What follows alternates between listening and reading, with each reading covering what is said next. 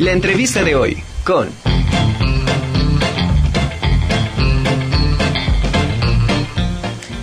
Pues el estado de Tlaxcala es considerado uno de los estados con mayor número de haciendas en pie.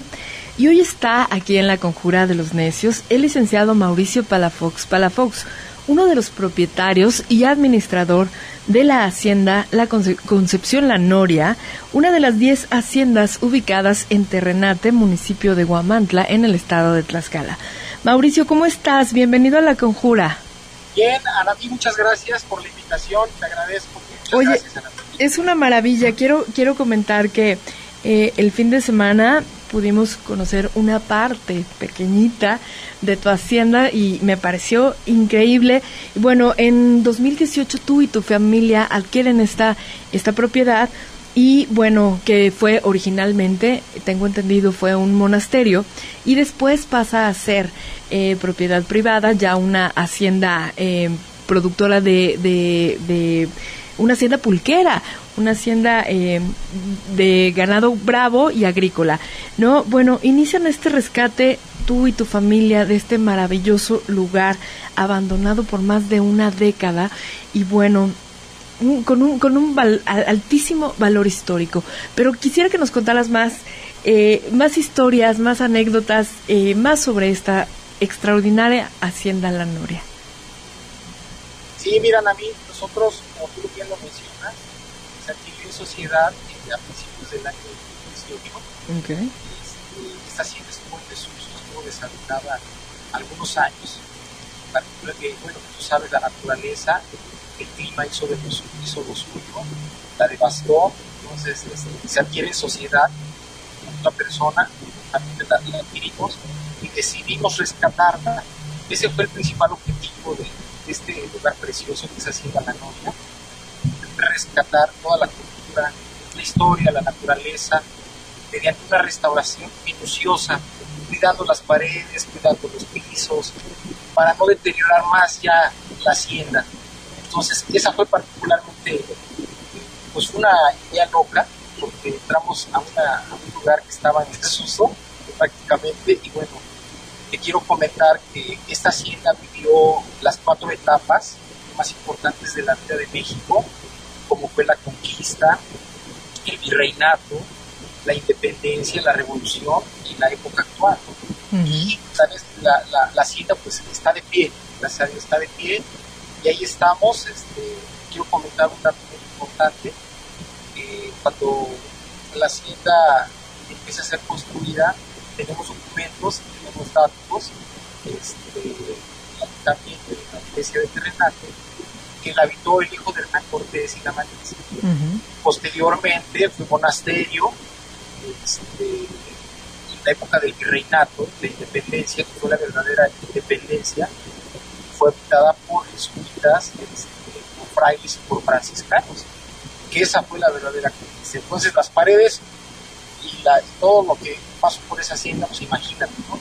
todas las historias que hay ahí, todo ese misticismo también que hay, ya sabes, los espantos y muchas cosas que platica la gente, ¿no? Entonces, y posteriormente también quiero comentar que la hacienda también vivió la independencia, y un dato muy importante, y es que en ese auge de las haciendas, en esta etapa nace la hacienda Modesto González Lalito, que fue uno de los principales este, constituyentes al lado de Cristiano Carranza.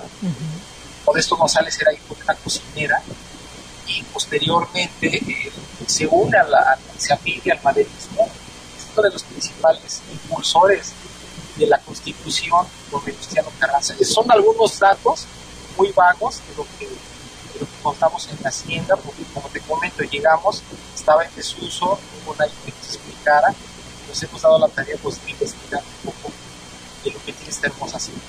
Oye, pero independientemente de esta, de esta cuestión histórica, también está la parte arquitectónica y artística. Es un lugar eh, que, que, a pesar del, del, abandono de tantos años, de, de, como mencionas, la naturaleza hizo de las suyas eh, en ciertas partes. En otras, eh, permitió que se conservaran la, la, pintura original en ciertos lugares, en ciertos espacios, em, en los techos, en los muros. ciertas eh, cosas interesantes como esta parte del correo en, el, en un muro. Eh, bueno, ¿cómo ha sido esta parte de rescatar la pintura mural original en los techos y en todos estos espacios que se fueron encontrando a través de, de cómo fue avanzando la restauración? Sí, mira, nos dimos a la tarea primero con, especialistas. Las paredes, como tú sabes, son muy anchas, tienen casi 70, 90, casi un metro. Entonces tuvimos que agregar algunos elementos como el nopal para que transpirara la pintura. Bueno, pues así se pintaba antes, se pintaba con, otras cosas. Entonces fuimos cuidando cada parte de las paredes, las vigas que todavía gozan de algunas estilo modular, ¿sí? que son estilo muy árabe, español. Y eso fue lo primero que se rescató, las vigas prácticamente los techos estaban cayendo. Algunos este, químicos para restaurarlos y nos fue acompañando una persona, un historiador y un arquitecto que fue, nos fue pues, documentando y nos fue guiando para ir restaurando cada parte de la ciudad. Esa, esa fue la, la tarea que nos dimos de ir este, restaurando esa parte. Claro. Oye, también hay una, una, uno de los espacios que me llamó mucho la atención son estas conchas acústicas en donde, bueno, evidentemente eh, fue un monasterio, un monasterio y esta hacienda que fue dedicada a la, a la eh, Purísima Concepción, obviamente tiene, tiene elementos que hablan de, de, esta Virgen y bueno, encontramos muchas conchas en, en, en gran parte de la hacienda. Sí, de hecho, hay algunos patios que todos son como capillas abiertas, que todavía conservan sus cornisas en cada esquina, donde estaba San Pedro, San Juan, San Agustín. Recordemos, este, Anamí, que antes la población indígena solía tener miedo de entrar a las iglesias, a las capillas. Entonces, los frailes, los franciscanos, los dominicos y los jesuitas ocupaban esos espacios para meditar y para oficiar las misas para adoctrinar a los, tiempo, pues, a los indígenas. Eso se corresponde, esas conchas acústicas que tú bien dices, pues eran para meditar, los franciscanos ahí se sentaban a meditar. Bueno, ya te imaginarás, ahorita lo vemos, pero imagínate años atrás, siglos atrás, cómo estaba esa hacienda, ¿no? Con sus quiques, con sus velas, sin luz, sin agua, y ahora pues estamos en otra etapa. eso, es, eso, es, lo bonito de esas haciendas, de esos espacios, que la gente disfrute de ese tipo de, lugares. Y precisamente esto que hablabas de, de, del tiempo, tuvo diferentes tiempos, tiempos de construcción esta, esta hacienda y también tuvo distintos eh, inquilinos, por así decirlo, que le fueron quitando y poniendo elementos y fue modificándose la, la estructura original de la hacienda, ¿no? Eh, yo lo que, lo, lo que pude apreciar es eh, que es una espacialidad totalmente diferente a la que estamos acostumbrados hoy día en una casa habitación normal. Esta espacialidad en donde podemos encontrar miles de recovecos y cosas interesantes, ¿cómo ha sido para ustedes el ir em, estudiando o descubriendo este tipo de, espacios para poder comprender y darles una, una funcionalidad ¿no? en este en hoy hoy en día? Bueno, mira, tú bien lo dices, hay espacios, por ejemplo, donde vivían los encasillados, que eran los trabajadores de las haciendas, este, hemos ido restaurando poco a poco, a donde eh, habitaba, eh, como tú bien dices, esta hacienda fue construida por etapas. De acuerdo al estudio topográfico que nos hizo el arquitecto, se tardaron alrededor de 80, 90 años en construirla. en una etapa vivieron los franciscanos, cuando fue monasterio, en otra etapa ya vivió el hacendado, cuando fue hacienda ganadera, era y ahí ya conserva, por ejemplo, sus barrotes, no sé si te diste cuenta que hay barrotes, ¿Por qué? Pues porque el hacendado ya se cuidaba, ¿no? de la revolución, de que lo fueran a saquear, que lo fueran a quitar el oro. Comentarte también que la hacienda cuando llegamos pues estaba llena de ollas y perforaciones. O sea, pudieron buscando el oro, ¿no? Claro. No se encontraron nada.